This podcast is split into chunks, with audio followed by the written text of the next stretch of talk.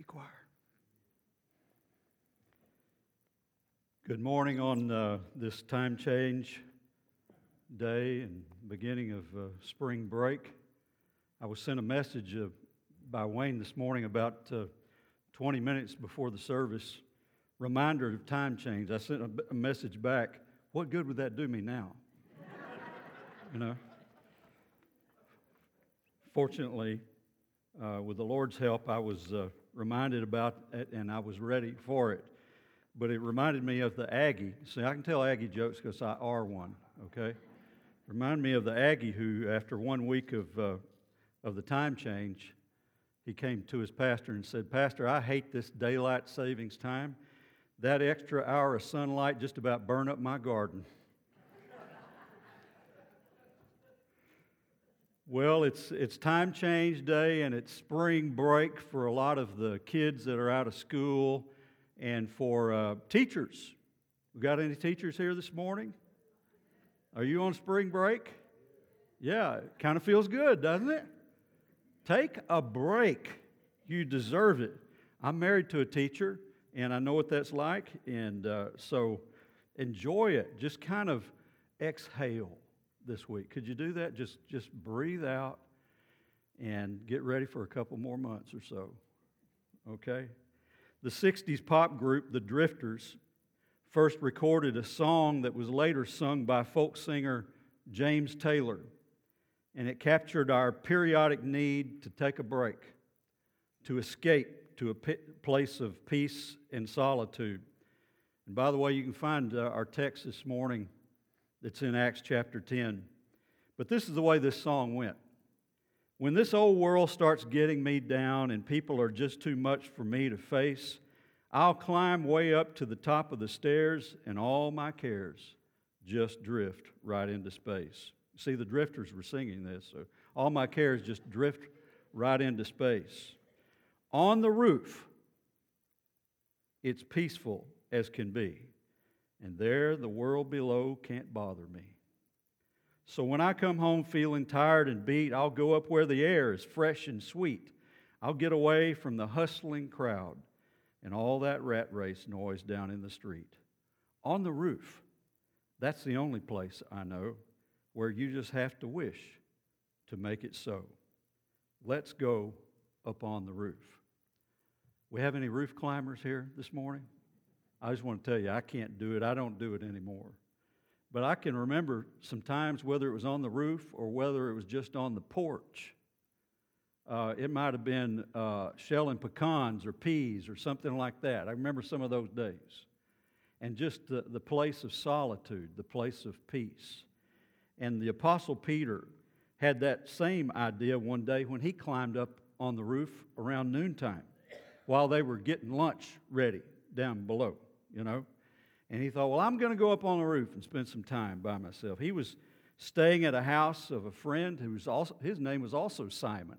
He was a tanner, and he had a house by the sea. So I can just picture being up on the roof looking out at the sea in this city of, of Joppa. It's now Tel Aviv today. And there, Peter had this experience. And I guess his experience turned from one song into another. He wouldn't have known the song up on the roof, but it, maybe he'd have known the song, I don't know, just a little talk with Jesus. And he had. He, he went up there to pray. And it so often happens we go to pray and we've got a we've got a laundry list of things that we want to talk to God about when we pray. We don't sometimes expect to have a life-changing experience with something that God has to bring to us. It's more than just seeking peace and quiet. He went up there to pray. That's our greatest need. But in that greatest need is to hear a word from God. There's no more important time in our lives than to have a little talk with Jesus and to hear back from Him something that is pertinent, relevant, and cutting edge for us at that moment. And so, for us today, individually, and dare I say, collectively, corporately, as a church, to hear from God, to hear from the Lord Jesus. So we find in a little talk with Jesus several things in this story. We're going to kind of go over this story for a few minutes. In that talk, he does most of the talking. We go up to talk, but it turns out we end up listening. Look at chapter 10 in Acts, verses 9 to 12. On the next day, as they were on their way and approaching the city, Peter went up on the housetop about the sixth hour to pray. That's noon. But he became hungry and was desiring to eat. He's hungry. But while they were making preparations, he fell into a trance, and he saw the sky opened up and an object like a great sheet coming down, lowered by four corners to the ground. And there were in it all kinds of four footed animals and crawling creatures of the earth and birds of the air. I mean, it was a hunter's paradise just put right before him, you know? And uh, it was different. You know, when we pray, we don't, we don't expect Jesus to speak, but the Lord had a life changing message right here in this vision for Peter that he never expected. He fell into a trance. You know, nobody says, I'm going up to the roof to fall into a trance. I'm not planning that. You can't plan that. It happened. And he was shown a vision. I'm sure Peter had a few things he wanted to discuss and a little talk with Jesus, but Jesus had one big thing he wanted to get across to Peter. And that took over the entire conversation. Can I talk to you, church? You're in an important time, saints of God.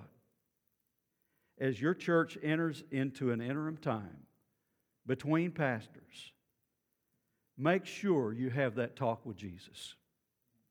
And don't rush it. Okay? Don't put God on a clock on a time change. It doesn't work that way. Make sure you don't miss what Jesus has to say to you individually and collectively as a church. Don't be in a hurry to just get a preacher in, to get a pastor in. If you end up with an interim pastor like Dr. Hatchett, you'll have a good one. You know that. So, no need to rush it. You're good for now. But you got to hear from Jesus about what's next. And you need to take the time to hear from him. And for Peter, it was one visit up to the rooftop, but it, for you, it may be several visits to the rooftop, whatever, wherever your rooftop is. Take that time. He does most of the talking, and you need to hear what he has to say now.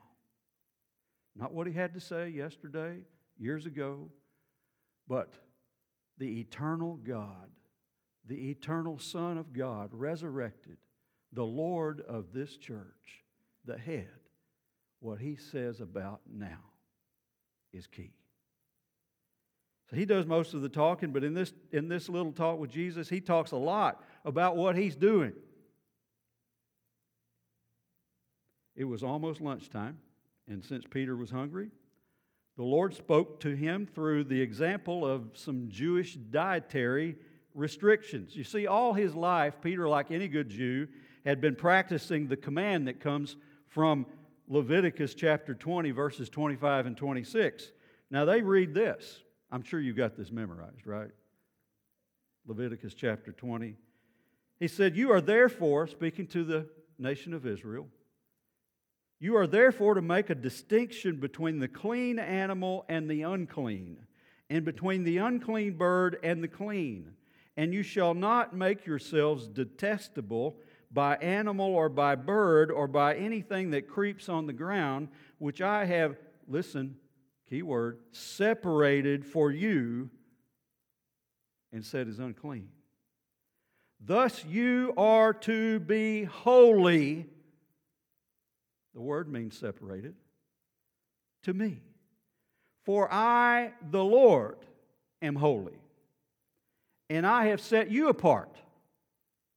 I've separated you from all the other peoples all the other tribes, all the other nations, I've set you apart to be mine. Now, why, was, why were these restrictions issued? Simply, as a reminder, symbolic of the fact that they were to be different from everybody else.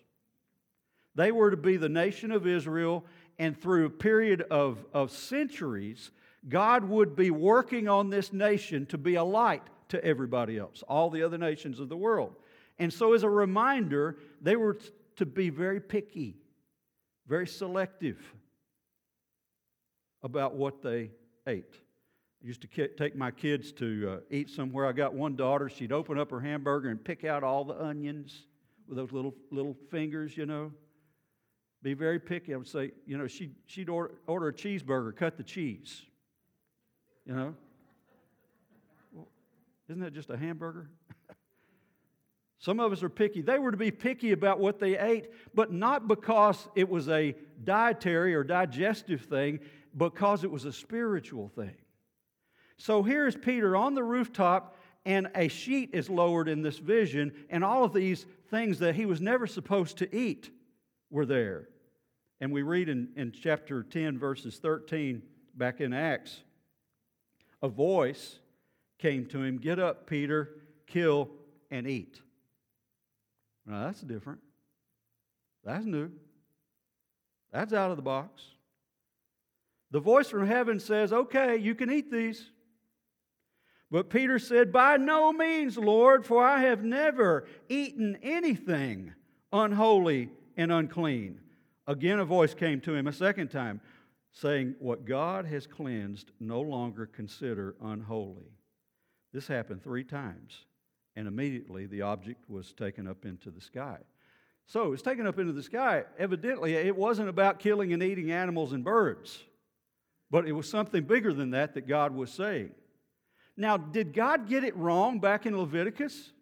Did he change his mind? He said we're not supposed to eat these things, and Peter had been keeping that. All of his life he's been doing it, and suddenly the vision from heaven says, okay, eat them. But before he can do that, the sheet is taken back up. There's no animals or no birds. So, what is going on right here? The Lord's message was not really about food, it was about people. It was as if he was saying, Before I was separating you and, and you were to eat only these things because you were to be holy to me, you were to be distinct, you were not to have the kind of contact with others that would cause you, put you in a situation where you would eat what they're eating. But now is different. Something new. Now, he says, you can eat these things. But more than that, now understand that I'm about to do something with all the other peoples, all the other nations, all the other tribes. Call them the Gentiles. And I'm about to take the gospel, is what he's saying. The gospel that has been, that started with the Jews, started with Israel. And I'm about to take it to all of the peoples, the nations, the tribes of the world. This was a totally new message. It shouldn't have been. Why, Peter had been there when Jesus said, I have sheep that are not of this fold, and I will bring them in. He was there when Jesus had said that. Indications had been all throughout the Old Testament scriptures that God was going to exalt himself in all of the nations of the world. It was there for anyone who wanted to see it throughout the scriptures up till then. But now, that's the key. Now, he's saying, it's not something that is for the future, it's something for now, what I'm about to do.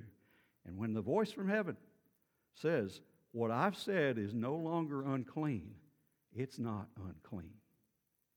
I'm changing things up, I'm doing something new. In your talk with Jesus, would you dare to ask him to show you First Baptist Church of Rosenberg what new thing he might be doing today. Are you willing to discover what new thing he might have for your church? And I know I'm talking to a lot of faithful saints of God. Some of them you would say, I've been a Baptist my whole life. Others would say, I'm new to, to Baptist, regardless. You've been faithful. You've stayed with what you, what you have believed to be right.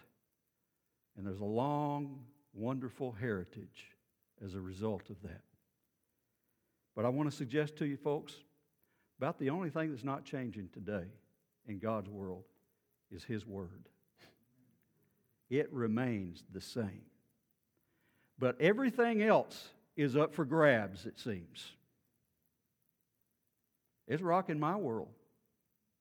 Okay? It is. It's tough.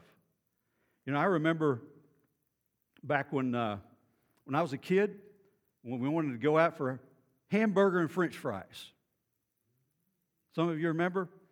And this was before we had a McDonald's. I grew up in Beaumont. I didn't know where there was a McDonald's.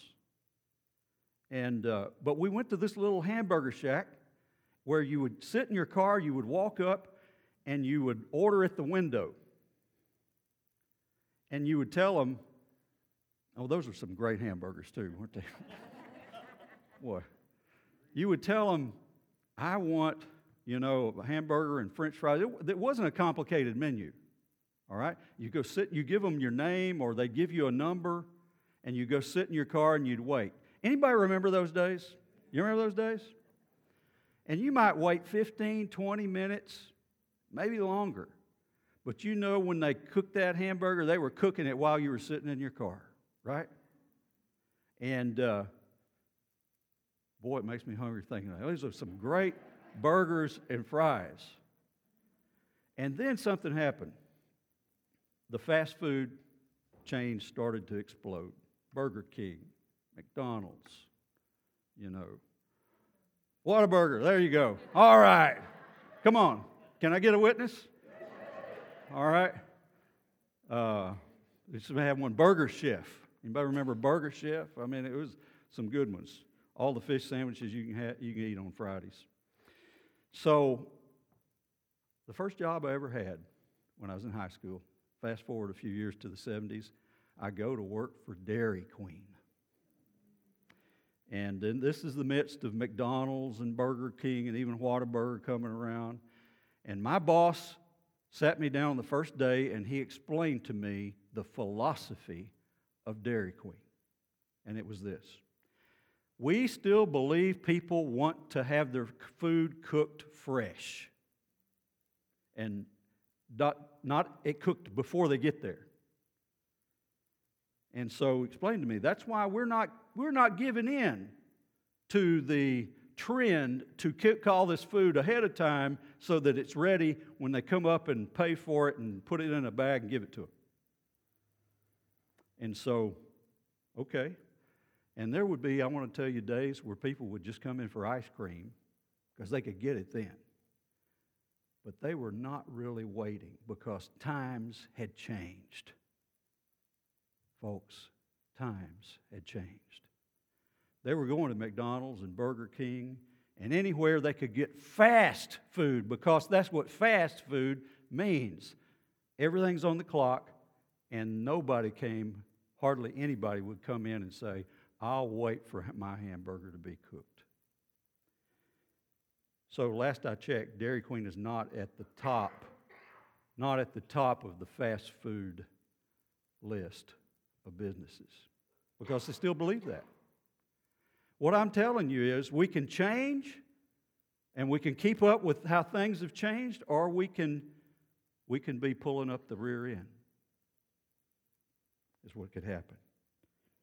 There's a lot of churches these days that could call themselves Dairy Queen Baptist Church. We got to be careful. He talks a lot about what he's doing. You know what he's doing? He is reaching people. And he's going to do it one way or another. The question will be, and the question was with Peter Peter, will you join me? There's, two, there's three men standing at the gate right now, ready to take you to a crowd of people that are Gentiles waiting to hear the gospel. Will you come down off the roof and go with them? You see, because the day before, he had started with one man named Cornelius, a centurion. He was a, he was a Roman captain of, of 100 soldiers. who was godly, spiritual, but lost, didn't know the gospel. And he had said to, the Holy Spirit had said to an, through an angel to Cornelius, You go and send for a man named Simon Peter, who's up, who will be with a man named Simon in Joppa. Go get him and bring him back, and he'll tell you about the gospel.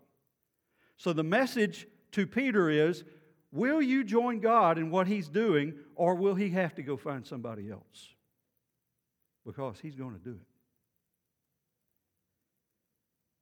Peter came down off the rooftop, and you know what he did? He invited those three men to come in to his friend Simon's house and spent the night. Now, nobody, no good Jew invites Gentiles to come in and spend the night.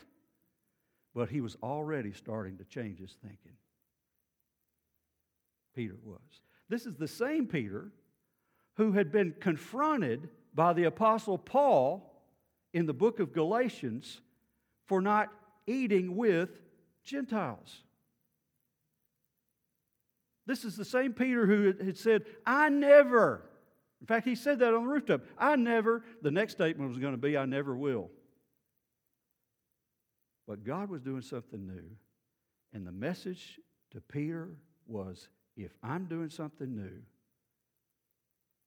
and if I said what was unclean is now clean, then what other, what other credentials do you need?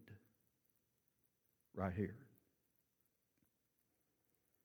In your talk with Jesus, would you dare ask him, What are you doing today about reaching people? We do all of the changing in this talk with Jesus.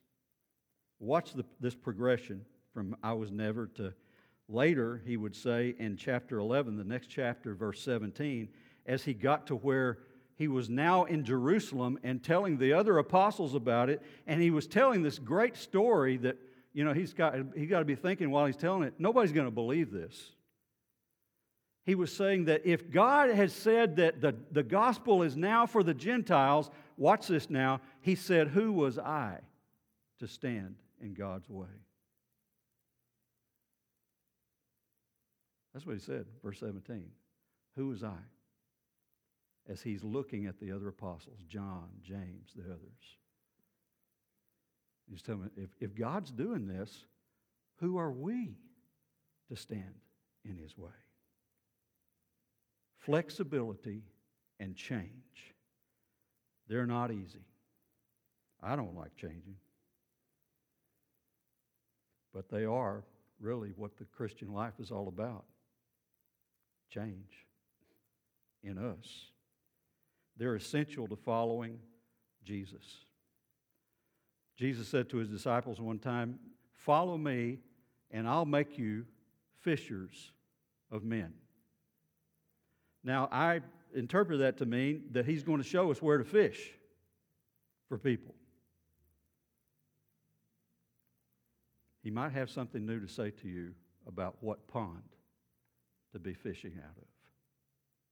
Just think about that. These days, there's congregations that call themselves fellowships rather than church.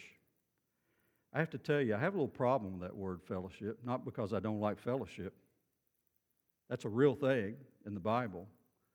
But it implies that it's all about us rather than about them who are not part of us yet. Jesus said, I will build my church in Matthew 16. I will build my church, not my fellowship. And he said, When I build my church, the gates of hell will not be able to prevail against what I'll do through my church. It's about the mission that he has through the church. While we're on mission, we have fellowship. But the main thing is not fellowship, okay? That's a byproduct, but it's not the goal of the church. Finally, the blessing that's in this is reserved for those who are willing to be flexible, like Peter. After Peter's talk with Jesus, he obeyed and he went with the men that were sent by Cornelius to Caesarea, and where Cornelius and some of his friends and family were waiting for him, and then others were waiting. and, and Gentiles would hear the gospel. In fact, look at chapter 10, verses, uh, verses 44 to 48. While Peter was still speaking these words, the Holy Spirit fell upon all those who were listening to the message. All the circumcised believers who came with Peter were amazed because the gift of the Holy Spirit had been poured out on the Gentiles also. For they were hearing them speaking, speaking with tongues and exalting God. Then Peter answered, Surely no one can refuse the water for these to be baptized who have received the Holy Spirit just as we did, Kenny. And he ordered them to be baptized in the name of Jesus Christ, and they asked him to stay for a few days. This revival, this, this Gentile Pentecost broke out. And why?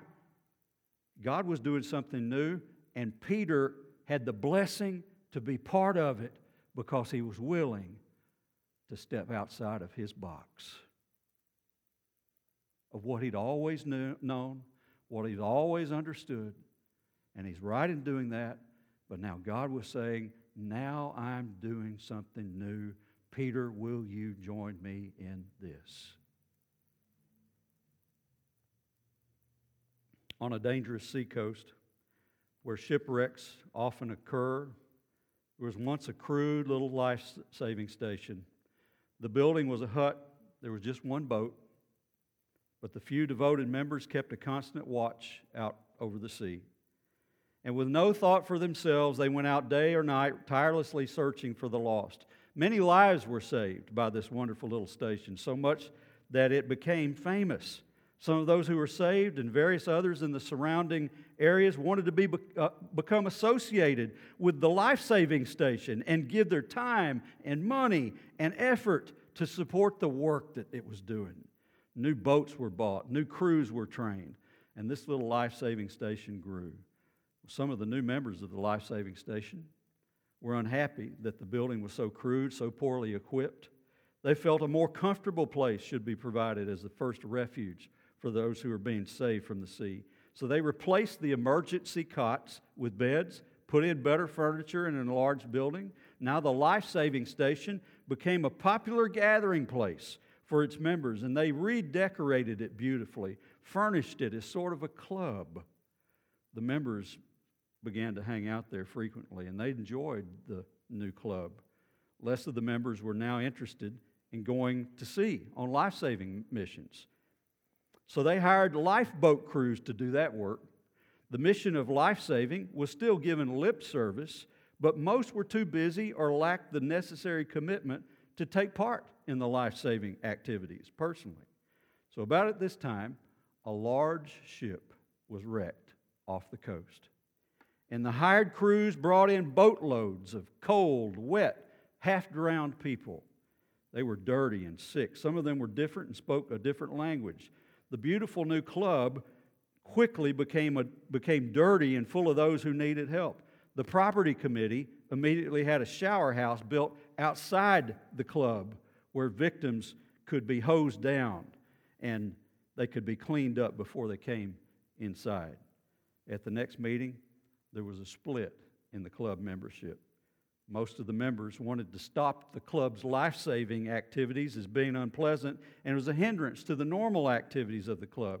But some members insisted that life saving was their primary purpose and pointed out they were still called a life saving station, not a club. Those devoted, life saving members were finally voted down, and they were told that if they wanted to save the lives of all various kinds of people who were shipwrecked in those waters, they could begin their own life saving station down the coast. And so they did. As the years went by, the new station experienced the same changes that had occurred in the old one. And they evolved into a club, and yet another life saving station was founded down the coast. If you visit this seacoast today, you'll find a number of exclusive clubs along the shore. Shipwrecks are still frequent in those waters, but now most of the people drown. This is a parable of the church in general. This is where the church in general has come to. But not everybody. Not every life saving station. It's the temptation, it's the drift that is natural for all churches. But you have to periodically say, let's get back to what we were created to be. I just wonder, I just wonder, brothers and sisters, if as you're having your little talk with Jesus, he might have something special for you, but it would be different and maybe outside of your box. Could you be like Peter? When he shows you what that is, would you be ready to come down from the rooftop and go with him wherever he leads you? Shall we pray? Heavenly Father, we thank you for your omniscience, your omnipotence, your eternal being. You know already what you're going to do. And it's our blessing to join you in that. I pray a special prayer now for every individual here today, but also for this church. That God, during the period of time before you send them their next leader, that you'd speak to them very clearly, God, about who they are to be in this next chapter of First Baptist Church Rosenberg. What that's supposed to be like, and any particular adjustments that you'd call them to make. Whether you lower a sheet down from heaven or not, you'd be very clear with them and their understanding of that. We pray in Jesus' name. Amen.